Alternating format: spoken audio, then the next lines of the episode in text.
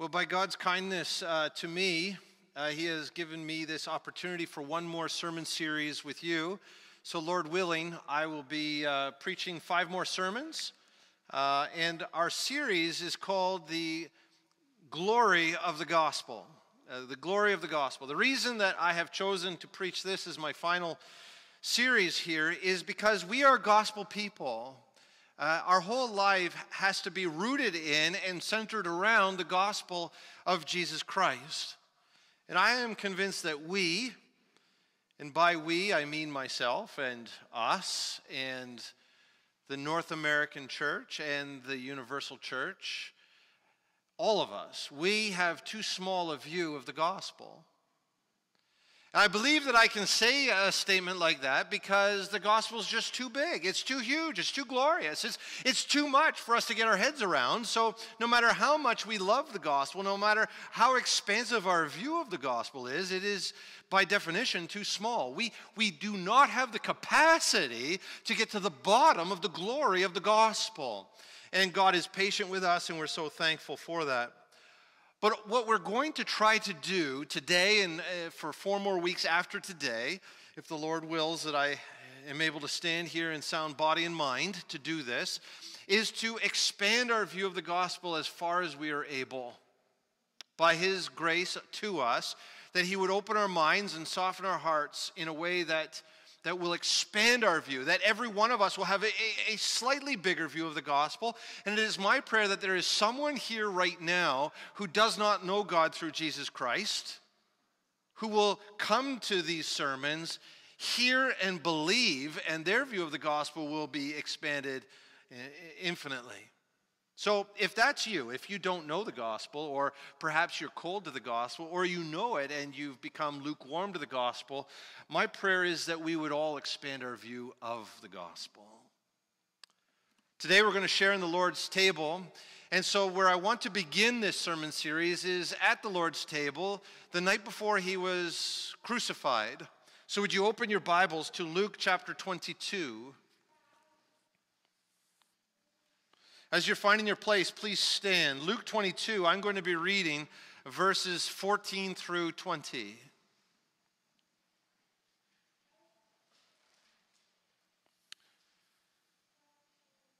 This conversation is taking place between Jesus and his disciples in the upper room hours before he was nailed to a Roman cross to be crucified to death. This is the Thursday night. He died the next Friday.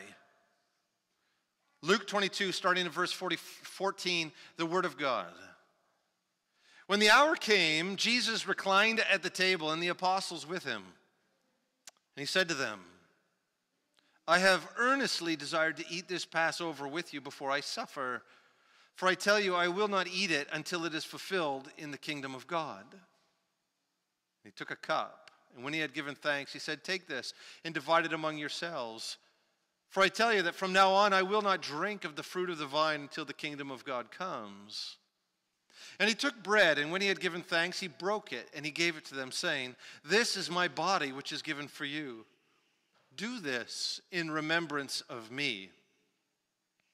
And likewise the cup after they had eaten, saying, This cup that is poured out for you is the new covenant in my blood. This is the Word of God.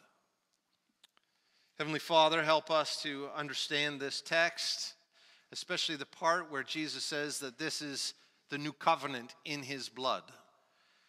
Oh God, help me, preach through me, strengthen me for this task, and soften all of us to the preaching of your word today enlarge our vision of the gospel that we would have, have a greater depth to our rejoicing and worship.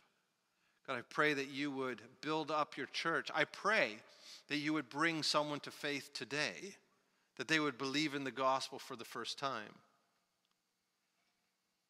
And I believe for our, I pray for all of us that you would expand our view of the things that we already believe. Oh God, be kind to us, overflow your grace for us answering this prayer. In the name of Jesus Christ, we pray. Amen. Please be seated. There are many points in this text that are fascinating, each worthy of their own sermon. For example, I would love to have get, gotten into, you know, I have long earnestly desired to eat this Passover with you. But we, we talked a lot about how the Lord's table is a Passover meal. That, that just as at Passover, Israelites were delivered from slavery, so we are delivered from our slavery to sin. Today, we're not going to uh, reiterate that, but I want us to focus in on the last thing that we read in verse 20. Take a look at it. Verse 20, uh, he gave them the cup after they had eaten, and Jesus said this to them This cup is poured out for you and is the new covenant in my blood. What does he mean? What, what, does he mean that this cup, this Passover cup that, that would have been taken around that table, was the new covenant in his blood? If you're one of the disciples sitting there with him, your mind would have gone to a thousand places in the Old Testament. But dominantly, when Jesus said new covenant, you would have gone to the book of Jeremiah. So as they're there celebrating an Exodus 12 Passover meal, that's the Passover comes from Exodus 12. When Jesus says this is the new covenant, the, the disciples automatically are going to go to the book of Jeremiah. And therefore, if we're going to understand what we're doing when we share in communion together, if we're going to have any hope of, of having an exhaustive, a robust view of the gospel, then we have to have some knowledge of the book of Jeremiah. The problem with us is that uh, so few Christians spend very much time at all in the book of Jeremiah. But it's essential if we're going to understand the gospel. So, to begin today, let me just give you a nutshell summary of what the book of Jeremiah is all about. There are 52 chapters in the book of Jeremiah, longest book in the Bible. If not the longest, one of the longest. I think it's the longest. But you could summarize these 52 chapters, this very long book of the Bible, with a couple of simple statements. It, it, the book of Jeremiah basically is God saying to his people through the prophet Jeremiah that they had broken covenant with God. You have broken God's law. Now, to just sort of set the historical context, this is all happening in 586 BC. Israel, the northern 10 tribes, have already been destroyed for over 150 years because of their broken covenant with God. God brought the Assyrians in in 722 BC and destroyed them. So now all you have left is Jer- uh, Judah and pieces of Benjamin that have been assimilated to the tribe of Judah. Now, at the time that, that Jeremiah is prophesying, most of Judah has been overrun by the Babylonians, so that really all you have left of God's people are living in Jerusalem. And now God, through the prophet, says, I'm not going to I'm not going to rescue you anymore. I'm not going to save you anymore. Uh, uh, my, my patience has run out. You have broken covenant with me, which means you have broken my laws. You have worshiped other gods. Therefore, says God through Jeremiah, I am compelled to curse you. I have no choice. According to the terms of the covenant, if you do what is right, I will bless you. If you do what is wrong, I will curse you. So God has saying, I have withheld my curses from Jerusalem, but now I am not going to withhold my curses.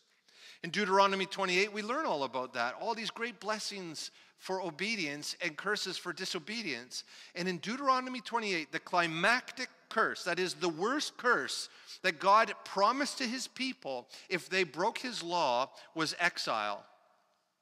He said, I'm going to take you out of the land. Uh, remember, the, the first five books of the Bible has God bringing his people into the promised land. Therefore, the worst thing that he could do is remove them from the promised land. You also have to understand that Israel's history is operating on a deeper level, that, that the promised land is a picture for us of resurrected glory in a new heavens and a new earth. And exile from that land is a picture of hell. And so, this curse of removing them from the land to Babylon is a picture of God sending us to hell. That's the book of Jeremiah, 52 chapters of that over and over again. Accusation, you've broken my law, you've worshiped false gods, you have not repented, you haven't humbled yourself, you have not trusted me, you have not worshiped me the way that I called you to worship me. You are sinners, you are lawbreakers, you are stiff necked.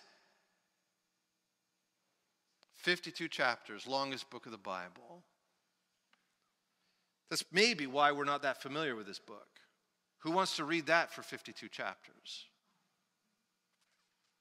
But in the middle of the book of Jeremiah, there are five chapters of hope. In chapters 29, 30, 31, 32, and 33, everything around it is, is woe oracles and, and prophecies of doom and judgment and despair and destruction and cursing and exile. But for five chapters, God gives his people some hope. This is not always going to be this way. On the other side of exile, on the other side of my curses, on the other side of this punishment that is coming to you, there's hope for restoration. And this is the gospel. Let me just read to you a couple of verses from this part of Jeremiah, starting in Jeremiah 29, verse 10. This is a very famous passage that we all know and love because it's in the it's tucked in the five chapters of hope. So that's where we go if we're going to the book of Jeremiah, right? We go to the hopeful chapters. Jeremiah 29:10. Thus says the Lord, when 70 years are completed for Babylon, I will visit you and I will fulfill to you my promise and bring you back to this place. In other words, I'm sending you into exile for 70 years but then I'm going to restore you to the land.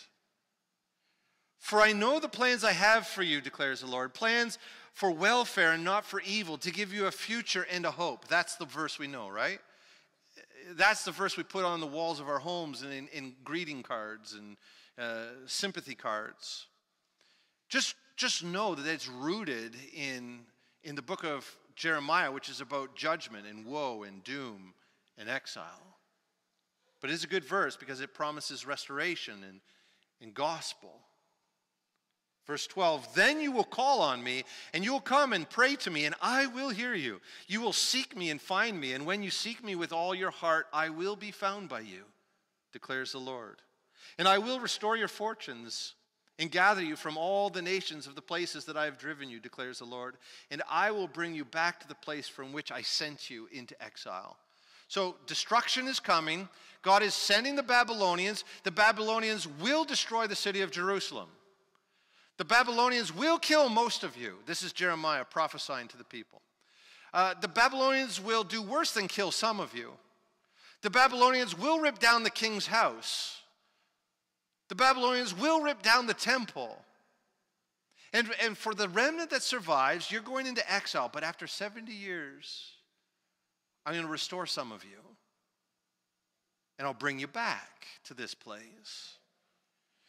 Go down to chapter 30, verse 3. Behold, the, we see two parts to the restoration. We're going to do part one here and then one more verse for part two. Part one is in ch- uh, chapter 30, verse 3. Behold, days are coming, declares the Lord, when I will restore the fortunes of my people, Israel and Judah, says the Lord, and I will bring them back to the land that I gave to their fathers, that they shall take possession of it. So, part one of the restoration is those who are sent into exile will be, uh, will be called out of exile and they will return to Jerusalem. That's part one, restoration to the land.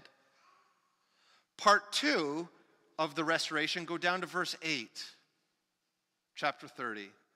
And it shall come to pass in that day, declares the Lord of hosts, that I will break his yoke, that is Nebuchadnezzar's yoke, the Babylonians' yoke, from off your neck, and I will burst your bonds. You'll no longer be servants of a foreign nation, and foreigners shall no more make a servant of him, but they shall serve the Lord their God, and David their king, whom I will raise up for them. What's part two of the restoration then? The promise of no more foreign oppression, no more foreign rule and a Davidic king will be put on the throne again. That's part two of the restoration. Now, here's the problem. If you're sitting around the table with Jesus and he says, This is the new covenant, and you go to the book of Jeremiah and you're like, okay, there's going to be some restoration. Yes, we're back in the land, but after, after the Babylonians, the Persians were in charge of us. And after the Persians, the Greeks were uh, lords over us. And after the Greeks, and at the time when Jesus was alive, the Romans. So, part two of the restoration has not taken place. So, if you're sitting around that table and Jesus says the time of restoration is at hand, you're thinking, aha, a Davidic king, maybe Jesus, is going to be placed over us and the Romans will be thrown off.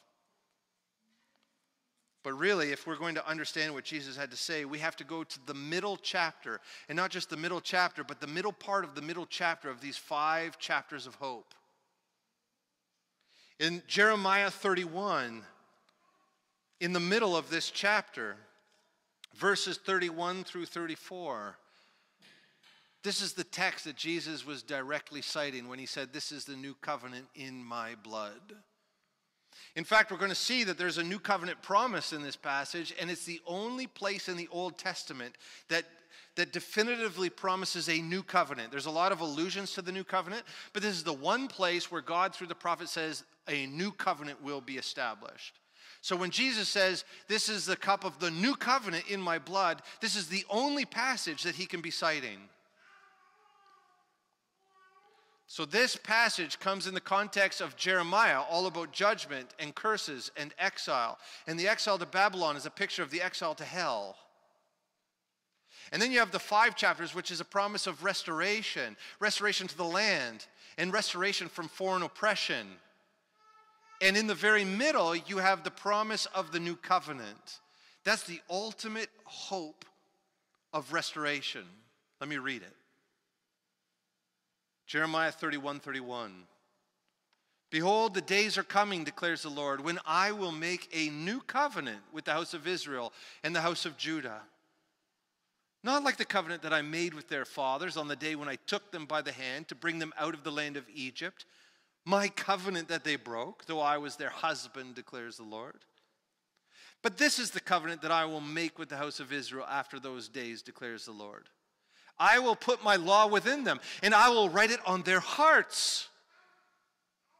And I will be their God, and they shall be my people. And no longer shall each one teach his neighbor and each his brother, saying, Know the Lord, for they shall all know me from the least of them to the greatest, declares the Lord. For I will forgive their iniquity, and I will remember their sins no more. This is what Jesus means when he says, This is the cup of the new covenant in my blood. So what, what, what, does he mean by that then? If this is, this is the passage within the five chapters within the book of Jeremiah that Jesus is pointing to, what's his point? And this is where I want you really to lean forward. This is going to occupy the rest of our time together. Jesus is going to identify, by, by alluding to this, five things that, that he achieves for us by going to the cross. There are if we are going to understand Luke 22, if we're going to understand the Lord's Supper, if we're going to understand the gospel, there are five aspects from this passage that we need to understand. Number one, the new covenant is new. Almost should go without saying, but we need to remind ourselves of this. This is a new thing that God is doing in and through Christ. Number two, the new covenant is for Israel and Judah. Number three, the new covenant is heart renewal. Number four, the new covenant is intimacy with God. And number five, the new covenant is forgiveness of iniquity and sin. So let's go through these five things. These are, these five aspects of the new covenant need to characterize us as new covenant believers. This, this has to be the core of who we are, our self identity, and our proclamation to the world. This, has to be the heartbeat of our discipleship and, and the foundation of our witness in the world. We need to know that this is true of us in the new covenant. And this is the message that we take out to the world because this is what people need to hear. And if you don't know God through Jesus Christ, these are life giving truths that I want you to hear this morning. Number one, the new covenant is new. Take a look at verses 31 and 32. God, through Jeremiah, says, Behold, the days are coming, declares the Lord, when I will make a new covenant. The whole point is this is something different from the old covenant. Now, of course, there's continuity between the old and new covenants, but I want us for a moment to focus in on the newness of the new covenant. What is different? What's dissimilar between old and new covenants? I mean, there's so many things that we could say. This is what biblical theology is all about, trying to understand what's the same and what's different. But I want to summarize it and simplify it by saying this The Old Covenant was a system of relationship with God based on works. That is, if you do what is right, if you keep the covenant, if you obey the law, God will bless you. But if you sin, if you do what is wrong, if you break the covenant, if you break his law, he will curse you. That's the old covenant. That full stop. The old covenant is a works based covenant meaning you can only be right with God under the terms of the old covenant if you achieve sinless perfection. If you don't sin, if you do what is right. Isn't that the new covenant too, you might ask? Well, some Christians, I think, unfortunately, still bring that economy of relating to God into the new covenant. But the new covenant is unconditional blessings.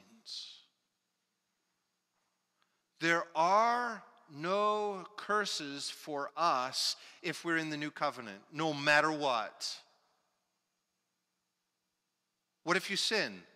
Unconditional blessings. What, what if you break covenant with God? That is uh, the old covenant, unconditional blessings, if you're in the new covenant. And how is this possible? Is God then unjust in the new covenant? Is he forgetting that he has to punish sin? Absolutely not. There are curses in the new covenant, but this is how it works. In the new covenant, Jesus takes all of the curses into himself for us and gives us all of the blessings. That's some covenant. That's some agreement with God, isn't it? The, the, the, yes, we're going to sin. Yes, we're going to, we're going to do things that are wrong, and we're not going to do things that we ought to do that are right. And therefore, the human brain, in our weakness and fleshly humanity, says, well, we deserve to be cursed. We deserve to be punished. But the new covenant says, no. All of the punishment, all of the curse, all of the wrath is going to fall to Jesus Christ on the cross in your place. Now, in the Old Covenant, the climactic curse was exile from the promised land. In the New Covenant, do you know uh, the fullness of that curse is exile from God, separation from God in hell. So I just want you to meditate for a moment on just exactly what this trade is all about. The blessing for us is not merely to live on this earth and live a fruitful life. The blessing for us is resurrection from the dead and eternal life in the eternal promised land, which is a new universe that is created without any cursing in it no death, no sickness, no sorrow. And we get to live in that new creation forever and ever. That's the blessing that comes to us unconditionally, no matter what. Now, the curse of the new covenant is eternal separation in hell. And in order to give us the unconditional blessings, the eternal blessings, Jesus goes to hell for us. And when does he go to hell for us? On the cross. Because hell is, the definition of hell is the total removal of God's relational presence in his goodness.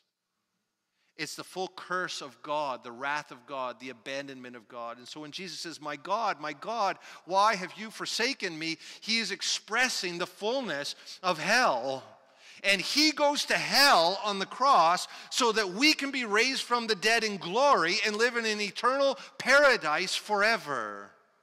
Some trade.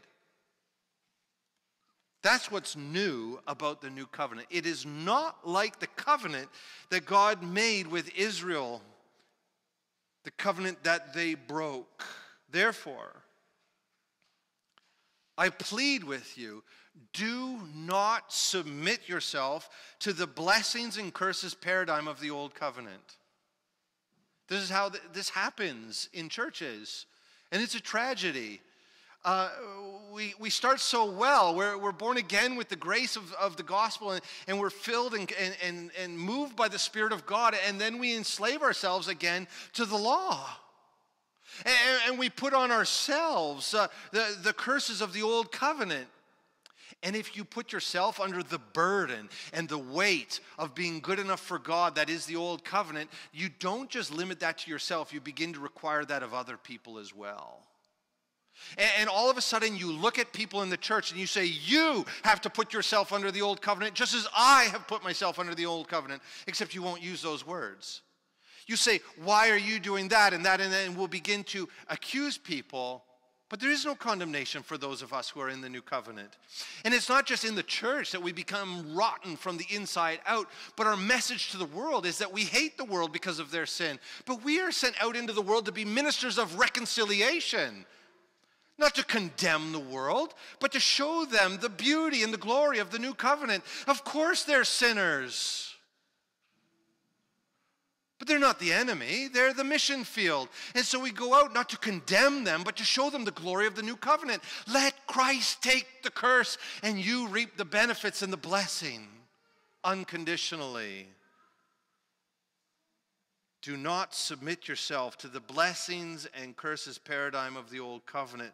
Rejoice. Rejoice in the unconditional blessings of the new covenant because the new covenant is new, not like the old covenant that God made with Israel at Sinai. Secondly, the new covenant is for Israel and Judah. Did you notice that in verse 22? Or 32. It's not like the covenant that I made with their fathers on the day when I took them by the hand to bring them out of the, my Egypt. Oh, sorry, go up to verse 31. Behold, the days are coming, declares the Lord, when I will make a new covenant. With who? With Gentiles? Is God saying in Jeremiah 31, I have a new covenant. I'm tired of, of Israel and Judah. I'm tired of their waywardness. I'm tired of their stiff necked rebellion. I'm tired of their idolatry. I'm tired of their adulter, adultery. I am tired of their uh, sinning against me. Therefore, I'm done with them. Now I have a new covenant for Gentiles, non Jews. Is that what God does? No. Take a look here. I will make a new covenant with who? With the house of Israel and the house of Judah. There's not even any mention of Gentiles in Jeremiah 31. According to Jeremiah 31, this new covenant is for Israel, it's for Jews. In fact, we have to borrow from other places in the Bible, and I can tell you that we have been grafted into this new covenant but we've been grafted into a Jewish covenant between God and Israel. We, are adopted in, we're grafted in. it's, the, it's like it was too small a thing for God to make this new covenant with Judah and Israel. That He said, I, My grace is so, so great and my love is so potent that I want to overflow the banks and I, I want to reach out to even Gentiles.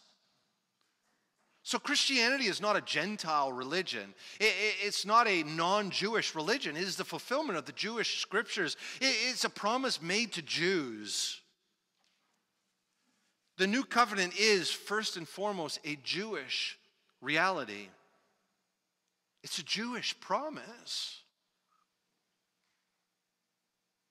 And we are grafted in by God's grace to God's relationship with Israel. Therefore, anti Semitism, that is, discrimination against Jewish people of any form, of any, or of any degree by anyone, is vehemently unchristian. And it's not merely a sin against the Jewish people. And it's not merely a sin against Abraham. I know Genesis 12, it says, uh, God said to Abraham, I will bless those who bless you and I'll curse those who curse you. And so, to the Gentile mind, what we often say is, well, I don't want to curse the Jews because in cursing the Jews, who are offspring of Abraham, I'm cursing Abraham, and therefore God's going to curse me. That's all true. But it's bigger than that. To say that the new covenant is not first and foremost a Jewish covenant, a, promise of grace to Israel, is to deny the God of Israel. It's to sin against the God of Israel and to say that his grace isn't lavish enough for his people Israel. It's to misunderstand who God is, it's to miss the heartbeat of God himself. That though God did curse his people and send them to Babylon. The whole point of Jeremiah 29 through 33 and Jeremiah 31, 31 to 34, this, these chapters and passages of hope in the book of Jeremiah is that God is not done with his people. And that's really important for us as, as Gentiles. And a Gentile is a non, a non-Jew, because if God could throw away the, Israel, then he could throw away us too. But we have double assurance that the God who loves us will never forsake us because he did not forsake Israel. And so, if, unfortunately, it's a, it's a blemish in, the, in church history that many Christian theologians have been anti Semitic, they've been anti Jewish. But that makes no biblical sense, and that is anti Christ. And it is anti gospel. And anyone who is anti Christ and anti gospel and anti Semitic is not part of the new covenant, but by the grace of God. So God can even cover that sin, but it is a, a grievous sin. And therefore, do not try to understand the gospel apart from its Jewishness. Never try to understand the gospel apart from uh, or unhinged from its Old Testament roots. The gospel is a fulfillment of promises that God made to his people in the, in the Old Testament. It, it, it's a promise of salvation for the Jew first and then the Gentile. And therefore, rejoice. Again, I say to you, rejoice that by the mercies of God, we who are Gentiles have been grafted into a covenant that is not by nature our own. The gospel is for the Jew first and then for the Gentile. Third, the new covenant is heart renewal. Next week, uh, this is my whole sermon is on heart renewal. What does it mean that we're given a new heart? And what are the implications of that? But I do want to say a few things about it. Look at the beginning of verse 33. This is the covenant that I will make with the house of Israel after those days, declares the Lord. I will put my law within them, and I will write it on their hearts. Is this a new development from the old covenant? Absolutely. This is a massive development. This is something brand new, very new, and very exciting. In the, the Old Covenant, if you go back and read about it, for example, if you go back to Exodus 31, verse 18, we are told that when Moses went up Mount Sinai, God wrote the Old Covenant on tablets of stone with his finger. And then Moses brought the law, which is the, the basis of the covenant. That is, you follow these laws and you'll be blessed. You break these laws and you'll be cursed. He brought these laws to the people and he held the laws over them. And he says, We are to obey this law that is written on this tablet of stone. And of course, they couldn't do it because that was a dead law written on stone tablets exterior to them. And they had a heart problem. They had a sin problem, which is the problem of every human being since Adam and everyone that isn't in the new covenant. And it is impossible for fallen, sinful humanity to keep God's perfect law. And so the old covenant, although it promised obedience equals blessing, disobedience promises curses, the only thing that Israel could hope for is curses because it was impossible for them to obey because the law was external to them. That's why in 722 the Assyrians totally destroyed the 10 northern tribes. And that's why at the time of Jeremiah, God was telling them that the, the, the last two tribes, Judah and Benjamin, were going to be destroyed by the Babylonians.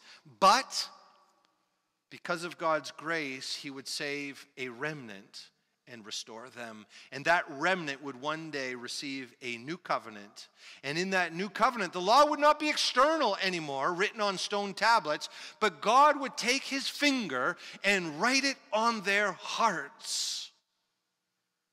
And the implication of this is those who have the law written on their hearts, they will love the law fully and purely.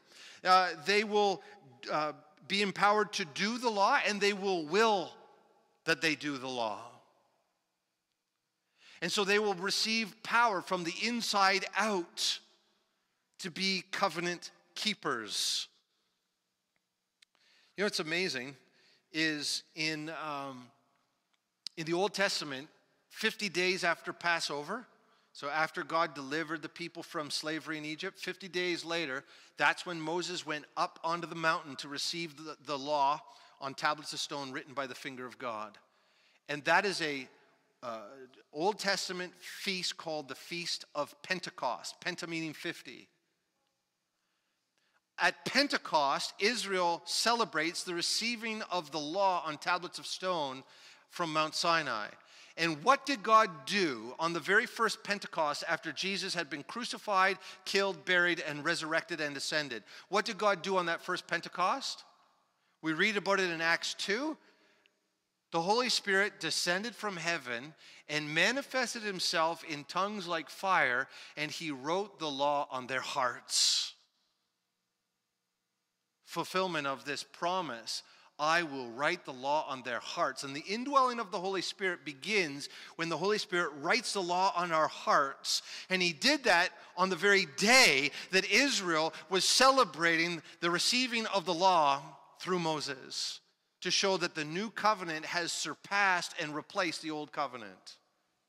We read again about a Pentecost moment in Acts 10 when now this is given to Gentiles. In Acts 10, Peter goes to Caesarea and the Holy Spirit falls in the same way in tongues like fire and fills uh, Cornelius and his household who are non Jews. He was a centurion, showing that God will write the law on the hearts of Jews, Acts 2, and Gentiles, Acts 10. This is amazing. Talk more about that next, next week. Therefore, be careful how you read Old Testament passages about the heart. When you get into the Old Testament, there's we have to derive our gospel from the Old Testament. But when the Old Testament talks about the heart, it's talking about a heart of stone that cannot do the law. And what Jeremiah says is that the old covenant heart is not going to cut it. And in Jeremiah 31, God says, When the new covenant comes, then I will give you a new heart. Then I will write the law on your hearts. So in the Old Testament, it talks about how the heart, in Jeremiah, for example, how the heart is, is the most deceitful thing, you know, it deceives even us. It's sinful beyond measure. We talk about the heart being an idol making factory. That's an old covenant reality that has no place in the new covenant because according to the new covenant, your, the law of God is written on your hearts. So when David prays, Create in me a clean heart, O God, as a new covenant believer, you can say, Amen and Amen. Thank you that you have answered David's prayer for me. More on that next week. But be very careful how you pluck those Old Testament passages about the heart out of their context. You have to run it through the new, new covenant. And therefore, rejoice. Again, I will say to you, rejoice that God has written his law on your Gentile or Jewish heart. giving you understanding and desire and will for the righteous decrees of God. Fourth, the new covenant is intimacy with God. Second half of verse 33, we read this I will be their God, and they shall be my people. And no longer shall each one teach his neighbor and each his brother, saying, Know the Lord. For they shall all know me, from the least of them to the greatest, declares the Lord. The promise of the new covenant is the promise of intimacy with God. We take this for granted as New Covenant believers. Uh, we take for granted that we have a personal relationship with God through Jesus Christ, or we have a personal relationship with Jesus Christ, and that, that is a part of our lingo that maybe we don't even understand what we're saying. But you know, in the Old Covenant, everything was set up to keep you apart from God, at a distance from God. God lived in heaven, in the holy, holy, holy place. He manifested himself on earth in the holy, holy place. And the high priest is the only one that could go into the holy, holy place and once a year. And then there were some other priests that could go into the holy place. They had to be very careful. And then the rest of us had to stay at a distance. And we could bring our sacrifice to God, but we could never approach God. And it was all set up to keep God very separate from us, to keep him distant from us. And the message was stay away from God because you're a sinner and it's dangerous to get too close to God. There's no intimacy there.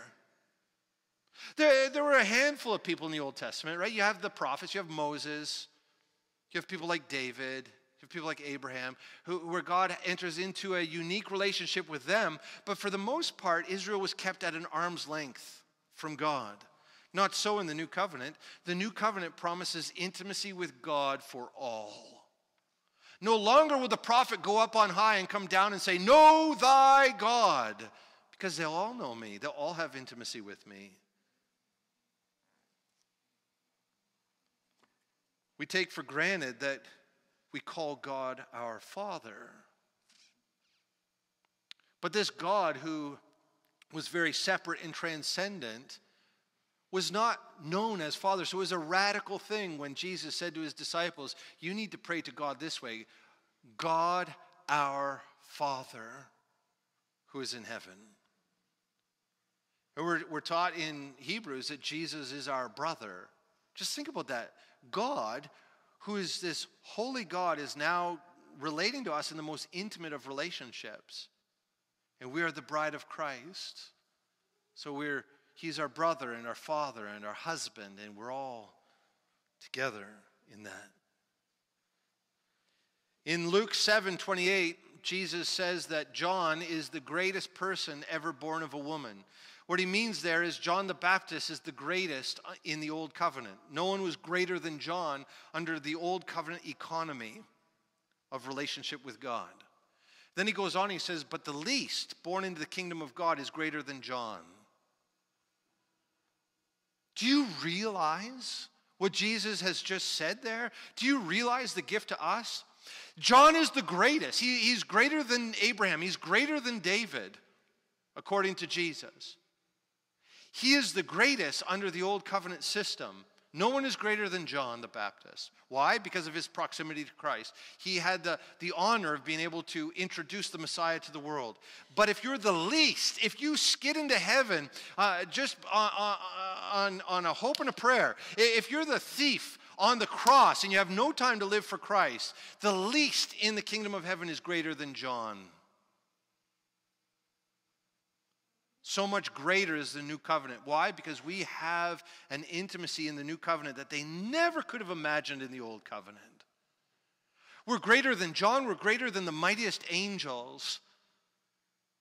Is that not humbling to think the lavish gifts of God given to us? Therefore, and I say this to Reformed evangelicals. That's our tribe. That's what we are as a church. Uh, if we had to brand ourselves within the spectrum of what kind of Christian are we, we're Reformed Baptists.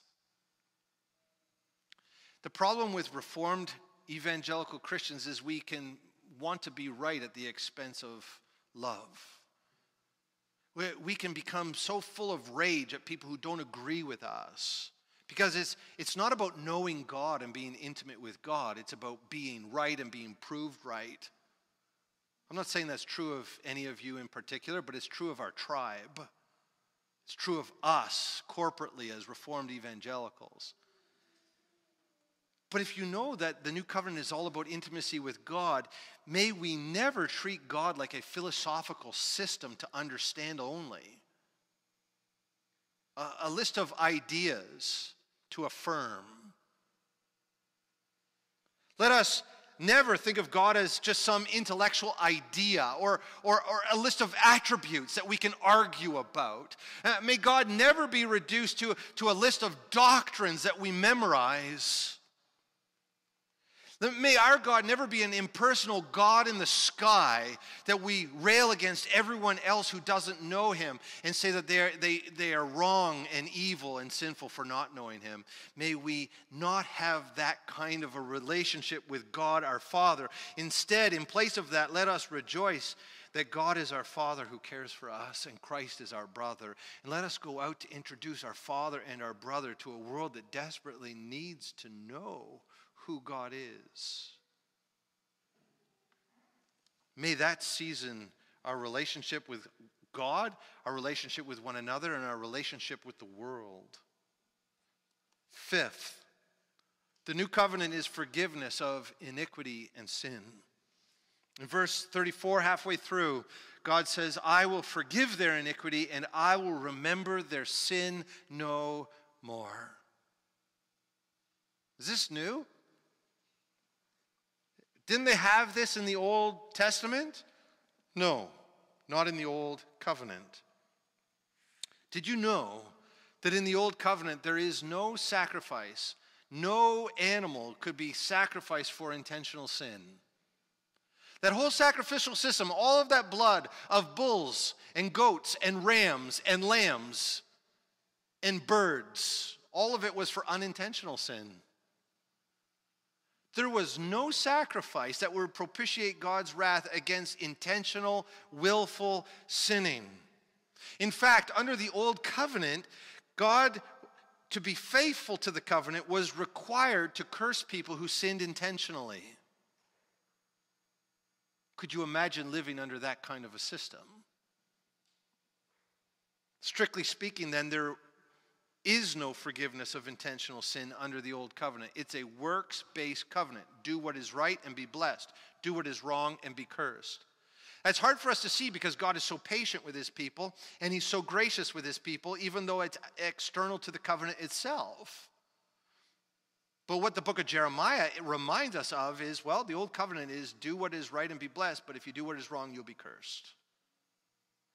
Now, if you're at all biblically literate, you, will be, ah, I'm not sure that I can agree with what the preacher is preaching on this point. What about Abraham and David and other Old Testament examples? What about Rahab and Ruth? They sinned intentionally, and were they not forgiven? Were they not saved? Yes. But the thing that David, let's use David as an example, the thing that David recognizes, he recognized when he put his life up against the, the, scriptures, up against the old covenant, he says, I've come to the end of myself and I've sinned intentionally. And he did not go to God with an animal sacrifice to be made right with him for intentional sin. He threw himself on the mercy of God.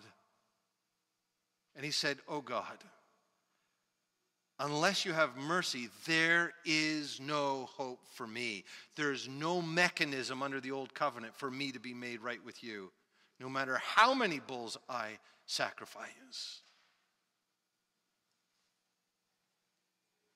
And their forgiveness and salvation, in fact, is secured for them by the new covenant. It's the new covenant reaching back for them. In Romans 3:25, very important verse.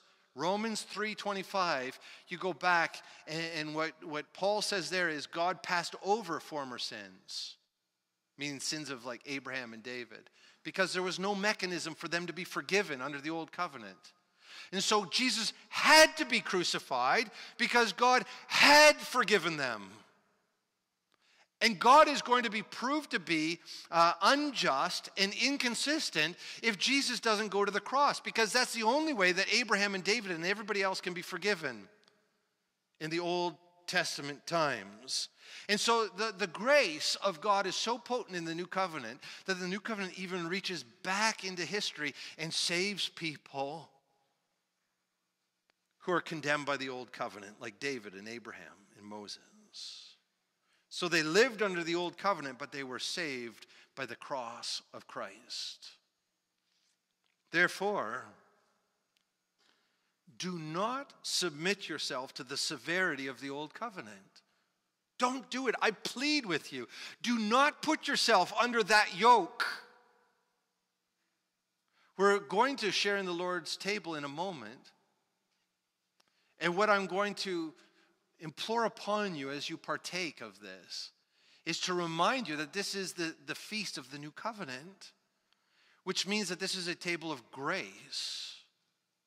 There is no sin, no matter how frequent, how recent, or how grievous, that disqualifies you from this table.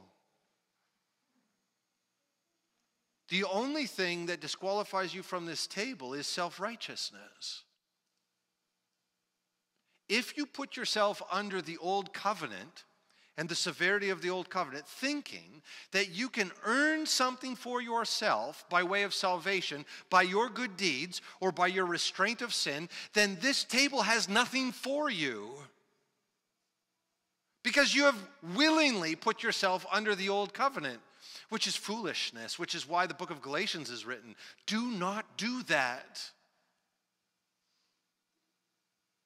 Jesus Christ took the curses for all of our sins so that he might open up this table of grace.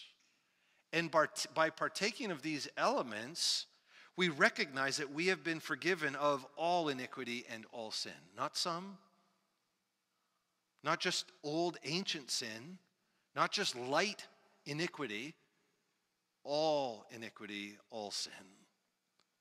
It's a table of grace. The only thing that disqualifies you is faithlessness expressed in self righteousness.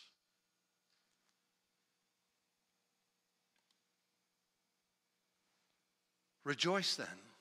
Again, I say rejoice that by his blood, Jesus has secured this forgiveness for iniquity and sin. And he has secured it by his blood. Because Jesus knew that God could not give us unconditional blessings unless he drank to the dregs the cup of God's wrath by taking the curses upon himself. That's the trade of the new covenant. God curses God to hell so that he can bless us for eternal life. Who doesn't want that bargain with God? Anyone here not want that? Promise of resurrection, promise of eternal life, promise of unconditional blessings, total forgiveness for all sin, all iniquity, no matter how frequent, how recent, or how grievous. All you have to do is believe, recognize that you need God's grace, come and take it. As we partake of the Lord's Supper together, then, we celebrate the reality of the new covenant in Christ's blood. And these five things are the things that were running through the disciples' minds, if not at the table, after, as they reflected back on their experience on that Last Supper. We are not in an old covenant relationship with God, so do not live as though we are. Do not impose that on yourself. Do not impose that on other Christians. And for pity's sake, do not impose that on unbelieving people out in the world. We must be ministers of reconciliation, bringing to them the good news of a new covenant with God. Remember that we have been grafted into this Jewish relationship of salvation with God. This is for the Jew first. And the grace and love of God has overflowed for us that we can partake in this meal together. Thirdly, we remember and celebrate that we have renewed hearts, hearts that know and love and will to do the righteousness of God. Fourth, we know God personally not as some list of attributes, but as our Father. and as our brother. Therefore, let us go beyond what we know about God and know God Himself. And finally, we come to this table because we have been forgiven. It is finished. Forgiven. It's all paid for. All of it. All of it. There's nothing left for us to do but receive the grace of God.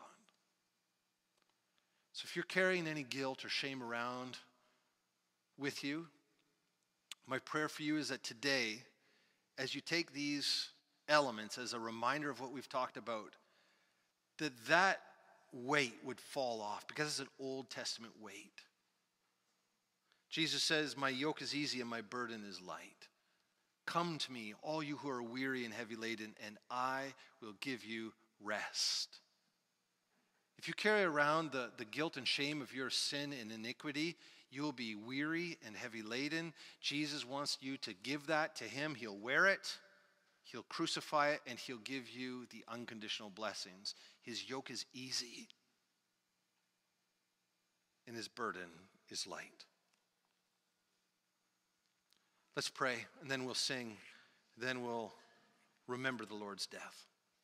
God, thank you for the new covenant.